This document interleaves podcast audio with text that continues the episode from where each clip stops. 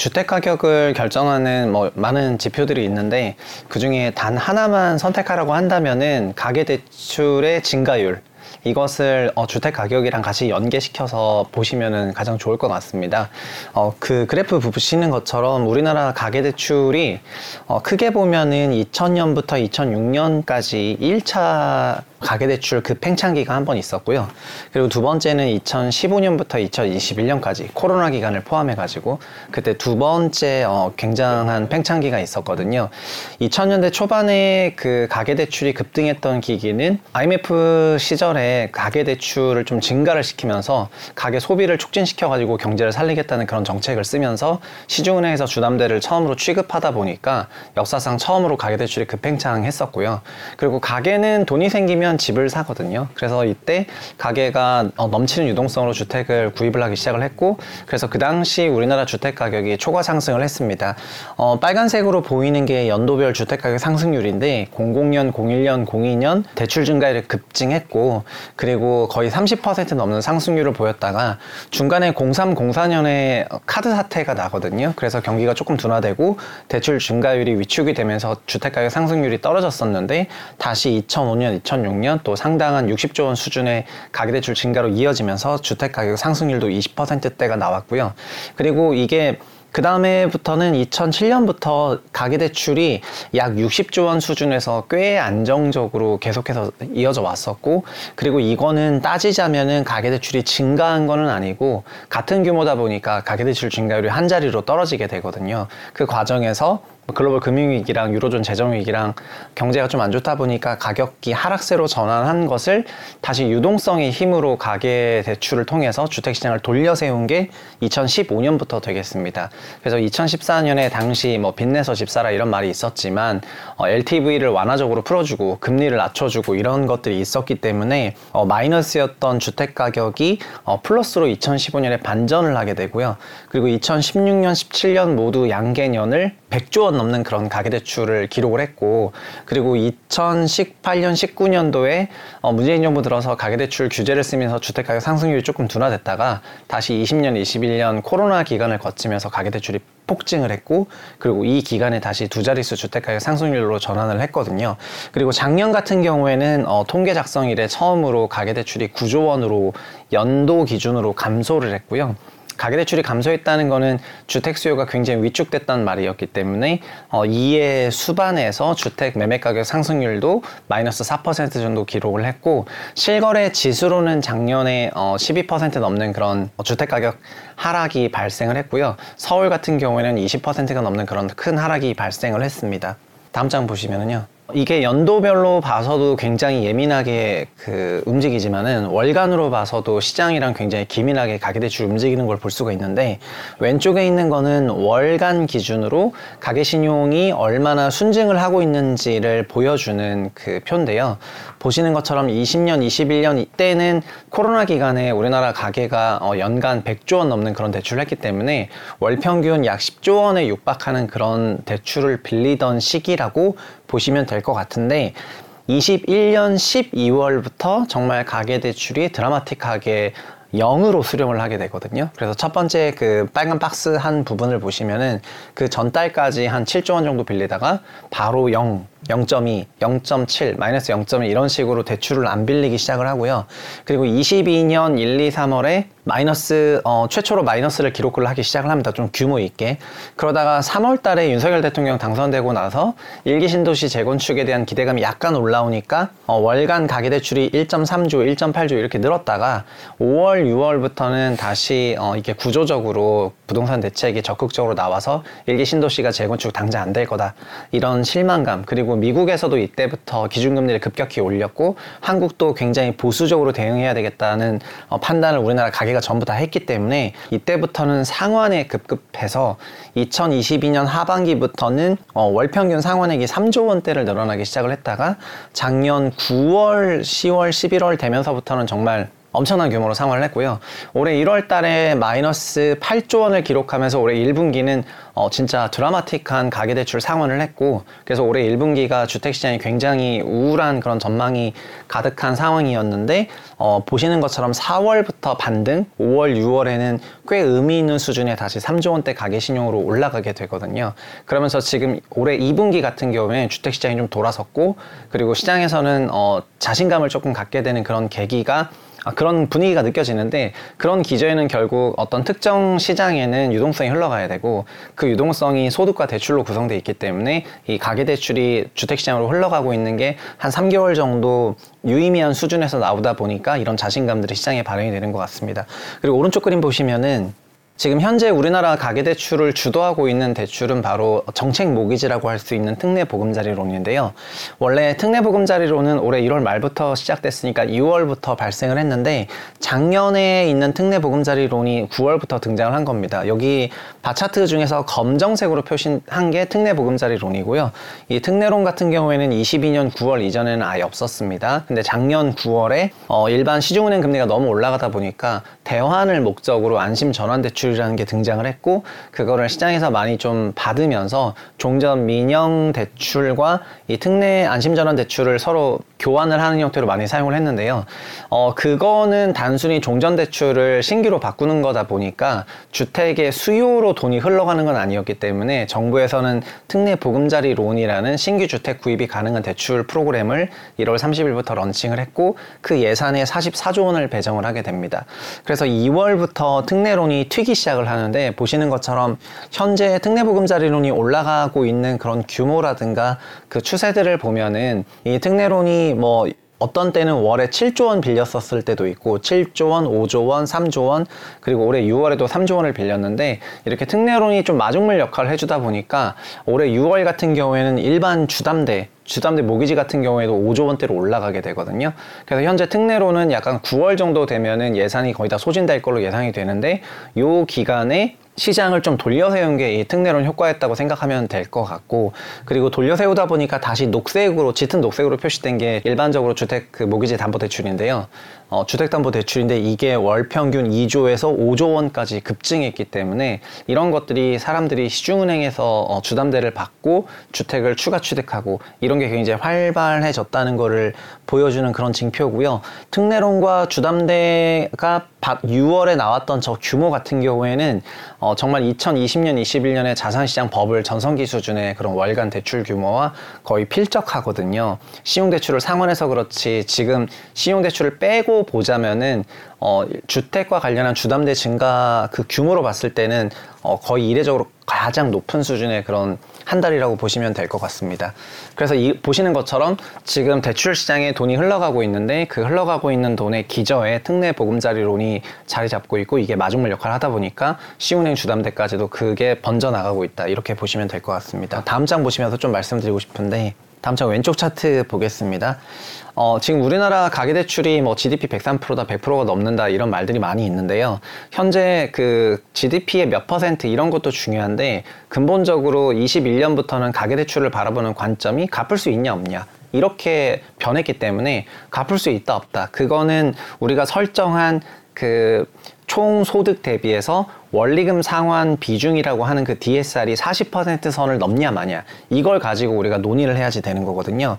그런데 이 기준을 처음 선정할 때는 어, 40% 미만이었고 그리고 작년 같은 경우에는 대출이 처음으로 9조 원이나 감소되면서 그 모수라고 할 수 있는 대출 원금은 감소를 했는데 금리가 올라가다 보니까 원리금 상환액의 규모는 커지게 되면서 22년 4분기 기준으로 우리나라 가계 대출이 있는 차주 전체의 평균적인 DSR이 40.6%를 작년 말 기준으로 찍어버리게 되는 겁니다. 그러니까 작년 말 기준으로 전체 대출 있는 차주의 DSR이 40.6%라면은 이거는 신규로 대출을 일으킬 수 없는 부분이기 때문에 올해 나왔던 대출이었던 연초에 특례 보금자리론 같은 경우에는 그러면 DSR 기준이 있음에도 불구하고 DSR을 보지 말자 이렇게 얘기를 하면서 DSR 기준을 우회하도록 만들어줬고 이게 규모가 44조 원 되는 거고요. 다음 페이지 보시면은요. 그리고 지금 가계대출 관련해서 최근에 어, 여러 가지 우려들이 조금 있고 그리고 가계대출이 이렇게 계속해서 증가할 수 있을까 이런 거에 대한 그런 기준들도 그런 여러 가지 우려 사항들도 조금 있는 것 같은데 전체적으로 지난 10년 동안 어, 가계라는 그 경제 주체 중에서는 가계, 기업, 정부 이 세 가지 주체가 있는데요. 가계라는 경제 주체가 그 GDP 대비 부채 비중을 크게 늘린 나라는 주로 아시아에 있는 신흥 국가들 되겠습니다. 그래서 한국, 중국, 태국 같은 경우에는 원래 뭐 한 6, 70%였는데 거의 100% 넘는 그런 GDP 대비 가계 부채 비중을 크게 늘렸고요. 그리고 뭐 미국이라든가 독일, 영국, 일본 같은 나라 같은 경우에는 가계 대출 비중이 지난 10년 동안 거의 유지가 되지 않거나 오히려 더 감소했습니다. 특히 우리는 미 국을 많이 벤치마크 하는데 미국은 2008년 글로벌 금융위기 때 가계대출의 GDP 비중이 100%를 넘었다가 그리고 그 이후부터는 가계의 부채를 계속해서 경감하는 노력을 했고 현재는 GDP의 80%밖에 되지 않을 정도로 어, 가계 대출의 부담 비중이 낮아졌거든요. 그러다 보니까 한은에서도 어, 한은뿐만 아니라 범정부적인 차원에서도 현재 우리 가계 대출이 지난 어, 몇 년 동안 굉장히 어, 대출의 우호적인 환경을 펼쳤고 그리고 가계를 통해 가지고 어, 경제 위기를 조금 극복하려는 그런 카드도 몇 번 정책적으로 쓰다 보니까 돌아보고 나니까 가계 대출이 GDP의 100%가 넘고 그리고 금리가 튀니까 이제 총소득에서 원리금으로 내야 되는 게 40%가 넘어가는 굉장히 소비가 위축될 법한 환경으로 가는 게 문제라고 생각을 해서 거시적으로는 가계 대출을 관리하려고 하거든요. 그래서 아마도 지금은 당분간은 그래서 주택 시장이 크게 냉각되거나 경기가 뭐 굉장히 위축되거나 이런 국면이 나오지 않는 한은 가계대출에 대해서 조금 우호적이진 않을 것 같고요.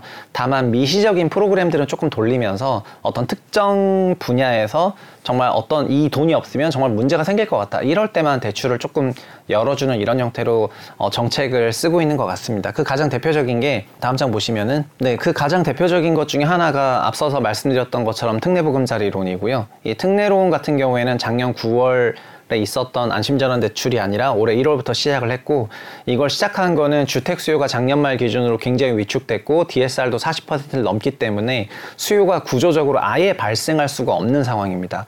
그렇기 때문에 특례론이 없으면은 주택 시장이 하락하는 속도가 어 굉장히 가파질 가팔라질 것을 우려했던 정부가 이제 특별 어떤 미시적인 상품을 만들었다. 이렇게 생각하시면 될 것 같은데 다만 미시적인 상품인데 그 규모가 40조 원이 넘다 보니까 이 40조 원이라는 거는 약 우리나라 가계 신용을 거의 한 2천조 원 레벨로 본다면은 거의 2% 정도의 그 대출 성장으로 이어질 만한 그런 엄청난 규모의 프로그램이거든요. 그러니까 뭐 4, 4조짜리가 아니라 44조짜리이기 때문에 이건 진짜 엄청나게 큰 프로그램이다 이렇게 생각하시면 될 것 같습니다. 그리고 이 프로그램은 한시적으로 1년만 운용을 하고 그리고 이거의 목표는 급락하는 주택 가격을 안정화시키는 거지 주택 가격을 다시 급등시키겠다 이런 건 아니기 때문에 이 프로그램에 기반해서 올해 2분기 때 굉장히 시장이 돌려 세워진 건 있지만 이게 없어지는 그 시점부터는 어 다시 시장의 수요가 상당히 위축될 수 있다는 점 그런 것들이 유념해야 될 포인트가 되겠고요. 다음 장 보시면은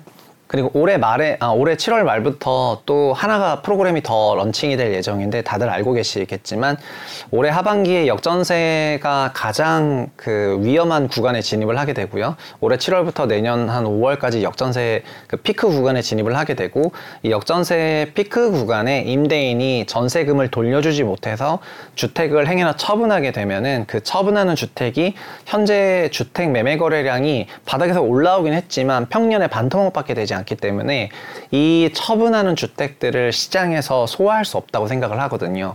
그리고 이게 전세 기간의 역전세 피크가 올해 7월부터라고 한다면은 7, 8, 9 이렇게 쭉 가게 되면은 그때부터는 특례 보금자리론도 없어지기 때문에 이걸 받쳐줄 만한 그 유동성도 공급되지 않는 상황이 돼요.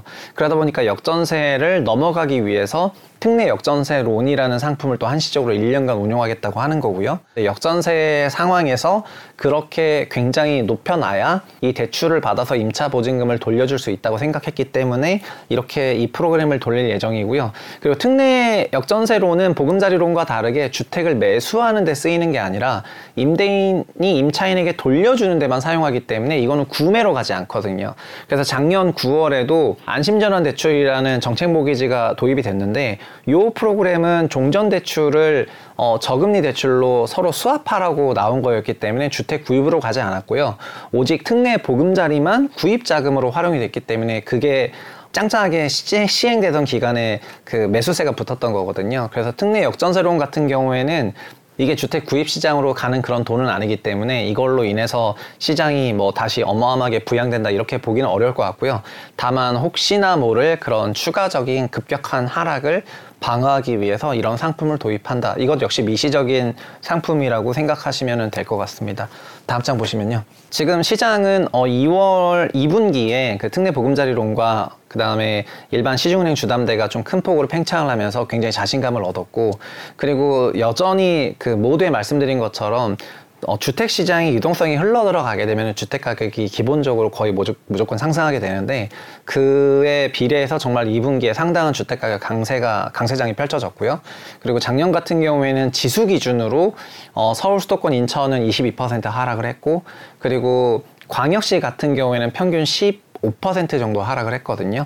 그런데 올해 같은 경우에는 서울, 경기, 인천이 상승률이 다르긴 하지만 어, 최저 상승률이 4%고 서울 같은 경우에는 한 8% 상승을 했을 정도로 그 낙폭을 상당 부분 만회를 했고요. 그래서 고점비 한 12% 빠진 수준이고 광역시 같은 경우에는 어, 낙폭을 만회를 하지 못하다 보니까 광역시도 거의 한 12% 빠진 상황이 돼가지고 지금 현재의 이런 강세장이라든가 이런 회복세는 수도권 중심 으로만 일어나고 있고 그리고 지방 같은 경우에는 이런 온기가 채 가지 못하는 그런 상황이라고 보시면 될 것 같습니다. 그럼에도 불구하고 그러니까 소위 이렇게 살아난 수도권 화랑세에도 불구하고 현재 서울의 월 평균 매매 거래량이 3천 건대 라는 거는 어, 장기적으로 봤을 때 서울의 연평균 매매 거래가 6만 건이었으니까 월에 5천에서 6천 건 정도 거래가 됐었는데 이거에 50에서 뭐60% 수준에 불과하다고 생각을 하시면 될것 같고요. 이거는 현재 시장이 여전히 조금 위축돼 있다 이렇게 보시면 어, 될것 같습니다. 그리고 위축의 근거는 자연스럽게 수요가 조금 부족하다는 거고 수요는 돈에서 나오는 건데 그 돈은 결국 소득과 대출에서 나오는 거고 대출이 모두에서 말씀드렸던 것처럼 우리나라 가계 대출이 이미 어, DSR 기준으로 40%를 넘어버린 상황이니까 여기서 추가적으로 수요가 크게 올라오기는 어렵거든요. 그래서 특정 미시적인 프로그램으로만 한시적으로 수요가 올라온 것을 구조적인 수요라고 보지는 않으셨으면 좋겠습니다. 예, 대표님 그럼 결론적으로 가계부채 지금의 현재 가계부채 상황이 집값에 어떤 영향을 미칠 거라고 보세요? 그러니까 현재 가계부채가 GDP 대비 103% 수준이고 그리고 퍼센트로도 일단 세계 3위 정도 되고요. 그리고 무엇보다도 21년부터 DSR이라는 어, 개념으로 우리나라 가계부채 관리 방식을 전환을 했는데 그러니까 빌릴 상환할 수 있을 만큼 빌려라. 그게 전체 소득의 40% 정도 된다. 이렇게 했기 때문에 어, 그거 기준으로 보면은 22년 4분기 기준으로 40.6%를 넘었고 그리고 여전히 3%가 넘는 그리고 그러니까 기준금리가 3.5%지만 어, 시장금리는 4%가 넘으니까 그 4% 넘는 시장금리 기준으로는 어, 여전히 DSR이 내려오기는 어렵거든요. 소득이 다소 올라간다 하더라도. 그래서 주택 시장을 좀 끌어올리는 데는 대출의 급증이 필요한데 그게 2001년, 2006년, 그리고 2017년, 2021년의 기억인데 현재는 대출이 그렇게 급증하기가 구조적으로 어려운 국면이다 보니까 수요가 위축이 될 수밖에 없고 그럼 위축된 수요로 인해서 주택 가격이 뭐 큰 폭의 강세장이 다시 찾아온다거나 하는 확률이 뭐 굉장히 낮다 이렇게 생각하고 있습니다. 그 정부 정책 얘기 아까 해주셨는데 그 정부 정책이 올 하반기에는 어떤 영향을 미칠까요? 아까 한계가 있을 거다 이렇게 말씀해 주셨는데요. 네, 작년 8월까지 정부의 스탠스는 자산 시장의 조정에는 개입을 하지 않는다는 거였는데요. 그래서 몇 미분 그래서 뭐 자산 가격이 좀 작년 6월부터 빠졌을 때 정부의 전반적인 스탠스는 뭐 어느 정도의 자산 가격 조정은 우리가 다 용인할 수 있다. 이런 굉장히 안심하는 듯한 그런 발언이었는데요. 작년 9월부터 미분양이 늘어나면서 이 분양이라는 거는 결국 건설 경기를 건드리게 되고 그리고 자산 가격도 좀 서서히 빠지는 거는 괜찮다고 생각할 수가 있는데 자산 가격이 급락하면은 어, 은행에도 영향이 가거든요. 왜냐면 은행은 자산을 담보로 대출을 해줬는데 네. 담보 가치가 급락하게 되면은 결국에는 상당한 어, 미회수 채권이 발생을 하게 되고 어, 그래서 항상 자산 가격이 급락하고 나면은 은행 위기가 찾아왔었는데, 어, 작년 9월부터는 이런 급격한 자산 가격 하락, 그리고 청약과 관련한 그런 건설 경기적인 측면에서도의 문제, 이러다 보니까 정부가 9월부터 개입을 하기 시작을 했고, 그래서 처음에 개입은 좀 작은 규모의 개입이었는데, 어, 결국엔 자산 가격이 하락하는 걸 방어를 해야 되는데, 작년 4분기 기준으로 DSR을 다 넘어버렸기 때문에 그 추가로 대출을 더 일으키라고 요청을 하더라도 그런 여유가 있는 그런 가게가 많지 않았던 상황이었거든요. 그러다 보니까 어, 보금자리론 있었던 걸 대폭 확대해서 9억 원 이하 주택까지 원래는 6억이었는데 9억 이하까지 그리고 소득 기준이 있었는데 소득 기준도 보지 않고 무엇보다도 어, 특례론 같은 경우에는 50년 상환이 있거든요. 그러니까 30대가 봤을 때는 좀 어, 괜찮은 상품이 될 법하고 거치 기간도 있고 또 아니 그러니까 또 게다가 체증식으로 상환을 하니까 초반에는 대출 부담이 적거든요. 이런 여러 가지 장점들로 인해서 뭐 출시 일주일 만에 10조 원 신청할 정도로 엄청나게 신청을 했는데 결국 정부가 자산 가격의 급격한 하락을 막기 위해서 개입을 한 거죠. 개입을 한 거고 결과적으로는 성공했다고 보는 게 맞을 것 같고요. 2분기에 시장이 완전히 좀 돌아섰기 때문에 좀 성공을 한 것 같고, 어, 그러나 이게 9월이나 올해 3분기 말이나 4분기 정, 초 정도 되면 이 프로그램이 거의 소진이 다 될 텐데, 어, 그 기간 됐을 때는 다시 한번 이런 프로그램을 더 쓴다거나 하진 않을 가능성이 높아 보이고요. 그리고 특례론이 끝나가니까 특례 역전세론이라 그래서 역전세 대란을 방어하기 위한 또 미시적인 프로그램이 나오고 있는데 이거는 그러나 구매하라는 돈은 아니기 때문에 이건 역시 어, 위로 끌어올리기보다는 아래로 내려가는 걸 막아주는 그런 프로그램을 돌린다라고 할 수가 있을 것 같아요.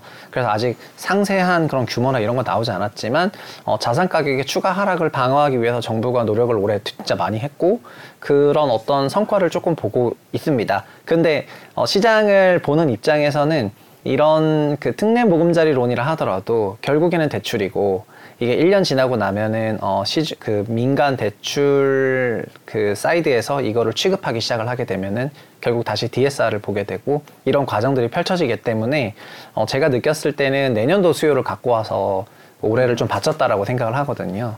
그래서 24년 이후에 또 상당한 현저한 수요 위축이 있지 않을까 이렇게 생각을 하게 되고 그러면은 그때는 또다시 어떤 프로그램을 또 만들 건지 아니면은 그냥 완만하게 하락을 한다면은 그냥 그대로 냅둘 건지 이런 거는 추가적으로 지켜봐야 될 부분인 것 같습니다. 그 수요 회복으로 가기는 어려운 상황인데 정부가 밑에서 좀 받쳐주는 그런 상황도 있어서 네. 전문가분들 중에는 이제 하반기에 장기적으로 이제 L자형 바닥 그런 네. 식으로 지금 수준이 계속 유지될 것 같다 이렇게 주장하시는 분들도 계시거든요. 그런 의견에 대해서는 어떻게 보세요? 아, 네. 어, 우리가 그 정부의 정책을 굉장히 뭐 얕잡아 볼 필요는 없다고 생각을 하고요. 그 큰 기조는 거시적으로는 가계부채가 많고 그리고 이거를 좀 안정화해야 되겠다는 그런 컨셉은 있지만 또 미시적으로는 그걸 위해서 급격하게 자산 가격을 조정을 하고 그 다음에 가계부채를 갑작스럽게 뭐 붕괴시키는 수준이 된다면은 그거는 또 재앙이 될 수가 있기 때문에 어, 미시적으로 어떤 큰 문제에 대해서는 개별 프로그램을 돌려서 소위 이런 핀셋처럼 섬세하게 정책을 펴서 시장의 안정화를 추구하겠다는 게 정부 정책이고 지금까지는 꽤 잘 작동한다고 생각이 되거든요. 다만 이런 정부 정책들이 비판을 받는 포인트들도 존재하지 않습니까? 자산 가격에 건전한 조정이 없는데 그게 어떻게 시장이냐. 그리고 잘못을 했으면 그에 따른 어, 리스크를 졌고 그 리스크에 대해서 부정적인 결과로 받아들여야 되는데 그렇지 않게 된다면은 어, 어느 정도 굉장히 그 어, 도덕적으로 해이해질 수 있고 이런 부분이 있기 때문에 비판받을 포인트는 있지만 정부가 어, 하는도 마찬가지인데요. 지금 굉장히 세심한 정책들을 피면서 시장을 받치니까 자연스럽게 이렇게 바닥으로 더 추가적으로 내려가지 않는 이런 게 나오는 것 같고요. 어, 이, 이렇게 그 하겠다고 이미 어느 정도 천명을 해버렸기 때문에 이번 금통위 때도 거시적인 안정성 그리고 미시적인 프로그램 대응 이렇게 완전히 구획해서 천명을 해버렸기 때문에 시장이 조금 문제가 있다 손치면은 또 다른 또 어떤 프로그램들이 금방 등장할 수가 있거든요. 그래서 어느 정도 바닥은 받쳐지는 흐름으로 갈 것 같습니다. 그런데 여기서 그냥 저는 어, 좀 더 길게 보자면은 이렇게 받치는 여러 가지 프로그램들이 쌓이면 쌓일수록 결국은 그냥 당장은 안 잡히지만 종국에는 그게 다 돈들이기 때문에 어, 회수해야 되는 그런 문제들이 발생을 하고 그럴 때 지금은 요만큼 무너졌는데 나중엔 더 크게 무너질 수가 있으니까 그런 거를 그냥 경고하고 싶다. 이런 발언인 거지. 어, 이렇게 정부가 대놓고 자산 가격 받치겠다고 얘기한 상황에서 추가적으로 엄청나게 하락으로 가기는 당장 하락으로 가기는 조금 어렵지 않나. 이 프로그램이 끝나고 나서 어, 시장이 정말 어떤 상태인지 우리가 좀 파도가 좀 지나가고 나면은 어, 어떤 상태인지 좀 볼 필요가 있는 것 같습니다. 네, 저희가 지금 수요 상황과 관련된 얘기를 해봤는데 공급 얘기도 좀 해보겠습니다. 하반기에 서울에서 많은 분양 물량이 있고 재건축 재개발 뭐 공급이 서울 강남북에서 있다라고 하는데 공급 측면에서는 하반기를 어떻게 전망하십니까? 네, 연초에는 어, 이정 연초 같은 경우에는 올해 삼, 올해도 33만 호 정도 되는 전국 분양 그리고 서울 수도권과 지방으로 나누면은 어, 약 16만 호씩 가져갔기 때문에 좀 굉장히 어, 반반 이렇게 그 분양 시장이 전망이 됐는데요. 5월 누적으로 보면은 계획 대비해서 거의 3분의 1 토막으로 분양 시장이 올라오지 못했거든요. 그건 아시겠지만 미분양이 늘어났기 네. 때문이고 특히 어 근데 미분양이 늘어난 부분을 해결하는 과정에서 서울과 수도권 일부의 그 돈들이 좀 몰리고 투자자들이 이쪽 시장을 둘러보도록 청약제도도 바꿨고 전매도 풀어줬고 여러 가지 규제 완화를 다 하다 보니까 지방 같은 경우에는 오히려 더 청약이 좀 시, 미분양이 심화가 되고 서울 수도권 일부 지역 같은 경우에는 굉장히 청약 호조로 이어지는 그런 양극화가 빌어 그 일어나기 시작을 했거든요. 그리고 여전히 분양시장은 조금 아시겠지만 공공택지에는 분양가 상한제를 적용을 하고 있고 민영택지는 적용 안 하고 있는데 오직 강남, 서초, 송파, 용산구 4개 구에만 분상제를 적용을 하고 있고 이 분상제를 적용하고 있는 민영 아파트 같은 경우에는 주변 시세보다 3, 40%가 싸다 보니까 이들 지역의 청약은 어떤 단지가 됐더라도 거의 전국적인 청약 열풍으로 이어질 거라고 생각이 돼서요. 그래서 서울이라든가 어, 수도권 요지, 그러니까 서울 근교 지역에 그런 청약은 당연히 어, 이런 여러 가지 후광 속에 어, 굉장히 우호적인 분위기에서 경쟁률도 조금 잘 나올 것 같은데 지방 같은 경우에는 올해 16만 호 계획을 하고 있는데 어, 체감상으로는 거의 그 중에 한 절반 정도밖에 분양을 하지 못하지 않을까 조금 이런 생각이고 올해는 그래서 33만이 아니라 우리 저희가 금융위기 때도 한 20만 호 언더로 분양을 했었거든요. 그래서 올해는 한 20만 호 조금 안 되는 숫자로 그렇게 분양을 하고 주택 공급량이 조금 감소할 것 같습니다. 네. 그 또 다른 공급이라고 할 수 있는 매물 이 매도 물량이 최근에 많이 늘었다 이런 보도들이 나오고 있습니다. 뭐 네. 2년 11개월 만에 최고다 이런 얘기가 나오는데 그런 모습은 어떻게 해석을 해야 될까요? 아, 그거는 어, 사실은 뭐 너무나 다, 당연한 현상이라고 저는 생각을 하고 있는데 그 금리가 낮다가 금리가 높아지게 됐을 때에 거의 모든 문제들이 동시다발적으로 생기는데 그 동시다발적으로 생기는 많은 현상들의 한 단면일 뿐인 것 같습니다. 그러니까 그 사실 역전세라는 것도 낮은 금리에서 높게 받았던 돈을 높은 금리에서 다시 낮게 하면서 그 차익만큼 돌려줘야 되는 현금 흐름 문제가 어, 금리 상황 때문에 발생을 했던 거고요. 그리고 저희가 대출 같은 경우에는 어, 롤오버를 하게 되는데 그 그러니까 소위 대출을 완전히 상환을 하는 게 아니라 다른 대출로 좀 꺼버린다거나 신규 대출을 일으키면서 종전 대출을 어, 상환하는 케이스가 조금 일반적인데 현재는 종전 대출 금리는 좀 많이 낮고 어, 새로 받아야 되는 대출 금리는 여전히 좀 높다 보니까 그 대환을 하는 데 있어서 부담이 클 뿐더러 그리고 작년 9월부터 안심 전환 대출 같은 게 조금 나오긴 했는데 이 대환 관련된 부담이라든가 상환 관련된 부담 이런 것들이 주택 시장에 만연하게 되면은 자연스럽게 주택의 그 처분이 늘어날 수밖에 없거든요. 그래서 그냥 지금은 어, 금리 변화가 만들어낸 그냥 거시적인 환경 속에서 주택 처분이 뭐 자연스럽게 늘어나고 있는 그런 국면인 것 같고요. 뭐 거기서 이제 임대차 문제까지 겪게 되면 그게 역전세 문제가 되는 거고 그래서 지금 매도 물량이 만약에 쌓이게 되면은 이게 소위 그 매도 오버행 예, 과도에서 계속해서 팔 물건들이 위에 쌓이게 되면은 이게 상승을 조금 막게 되는 요인으로 작용을 하게 되잖아요. 그래서 그런 것점 때문에 여러 정부의 프로그램에도 불구하고 어, 큰 폭의 또 강세장으로 전환하지는 않을 것 같더라고요. 그래서 지금은 굉장히 어, 트랩에 갇힌 그런 상황이 이렇게 당분간 조금 이어지지 않겠냐 이렇게 생각하고 있습니다.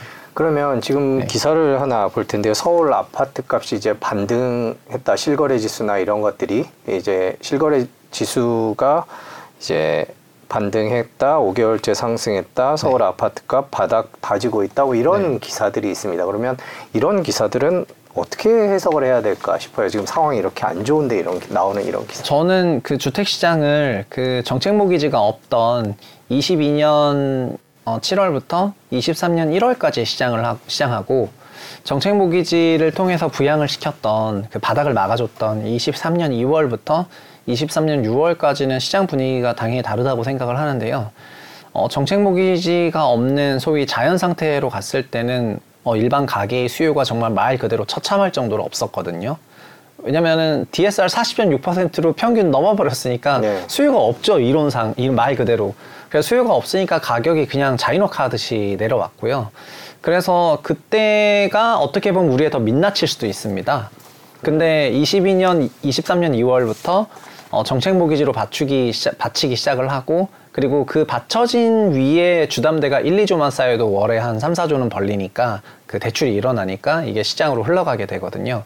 그걸로 지금 140포인트까지 내려갔던 게 150포인트까지 서울이 반등을 했는데 이렇게 반등한 거는 맞지만 그거가 마치 자연 상태에서 자산 음. 가격이 반등한 것처럼 설명하기는 설명한다거나 아니면 이런 그 부스팅 프로그램이 없는데도 이게 여기서 더 똑같은 강도로 하반기에 계속 간다고 전망하는 거는 그건 좀 낮은 확률인 것 같고요. 그리고 거꾸로 만약에 그렇게 가게 되면은 이제 또 어떤 정부 정책이 나올 거냐면은 하는과 정부는 또 교감을 해서 그렇게 그런 가격 상승이 나오려면 대출이 반드시 급증을 하거든요. 그럼 그땐 다시 대출 억제 프로그램을 가동을 시킬 거고 그러면은 주택 시장으로 흘러가는 대출액을 또 줄이게 되면서 시장이 그런 어, 그 정도의 강도 회복은 어렵지 않겠냐 이렇게 생각하고 있어서 지금 저는 굉장한 어떤 그 트랩에 갇혀서 요 안에서 그냥 잔잔하게 움직이는 그런 구도를 정부가 기획을 하고 그렇게 되도록 막 시장을 만들어 조성해 나갈 것 같습니다. 음, 네. 그렇군요. 그 마지막으로 내 집 마련하시는 분들은 지금 이렇게 위아래에서 서로 정책과 실제 상황이 엇갈리는 상황에서 어떤 지표들을 보고 어떻게 준비를 해야 될까요?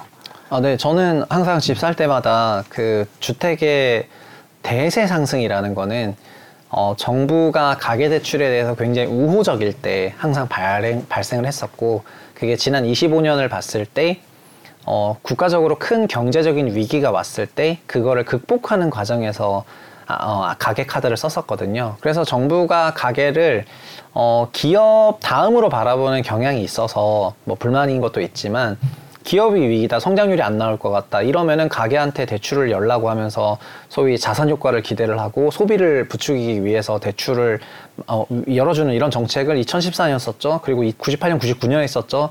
그 중간에도 주구장창 이런 위기가 있을 때마다 썼거든요.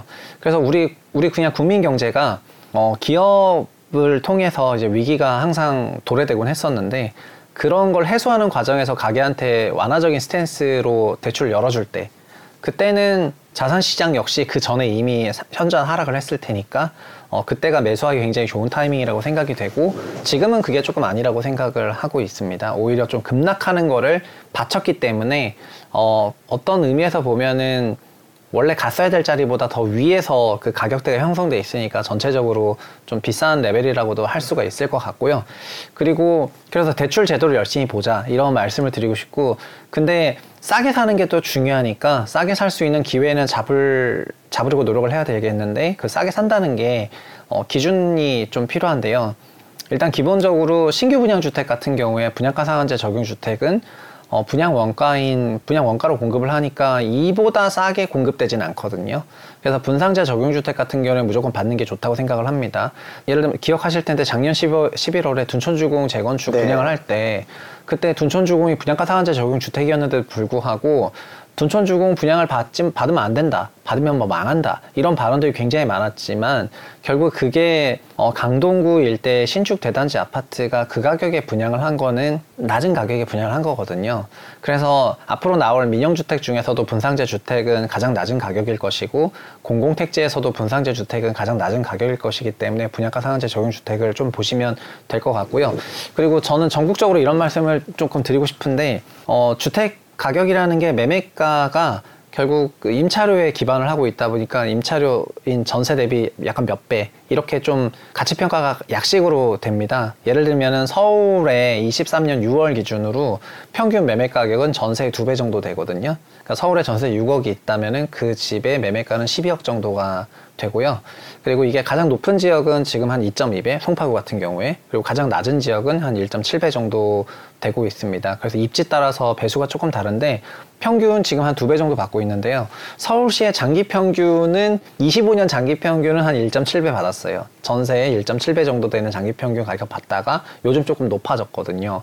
그래서 지금 주택 시장이 조금 비싸다 이런 말씀 드리고 싶고요. 지방 같은 경우에도 부산이 25년 평균으로 1.5배 받았고요. 그리고 지금은 부산이 현재 1.7배 정도로 조금 높게 받고 있습니다. 4억 전세가 부산에서 일반적이라고 하면은 원래는 한 6억 매매가였는데 지금은 1.7배니까 6억 8천 아니면 뭐 7억 2천만 원 이런 매매가가 형성이 돼 있습니다. 부산시 전체 평균적으로는. 그래서 장기적으로 결국 그 매매가가 전세값이 너무 높으면은 그거는 조금 고평가된 거니까 그건 좀 회피하셨으면 좋을 것 같고 지금 가장 프리미엄을 받고 있는 전국에서 가장 프리미엄 받고 있는 서울 요지 같은 경우에도 아무리 비싸봐야 전세의 2.2배가 max 값이거든요. 근데 자기가 사는 동네에 그 주택이 전세 2.2배를 넘어가기 시작을 한다. 그거는 기본적으로 비싸다고 생각하실 필요가 있을 것 같고 그래서 이렇게 좀 참조하시면 좋을 것 같습니다. 네, 시장이 워낙 빠르게 변하고 있어서요. 상황을 계속 지켜봐야 되겠습니다. 또 모셔서 얘기를 듣도록 하겠습니다. 네, SBS 경제자유살롱 SBS 뉴스 채널을 통해서 서비스되고 있습니다. 구독, 좋아요 부탁드리겠습니다. 자, 오늘 여기까지 하겠습니다. 긴 시간 고맙습니다. 감사합니다.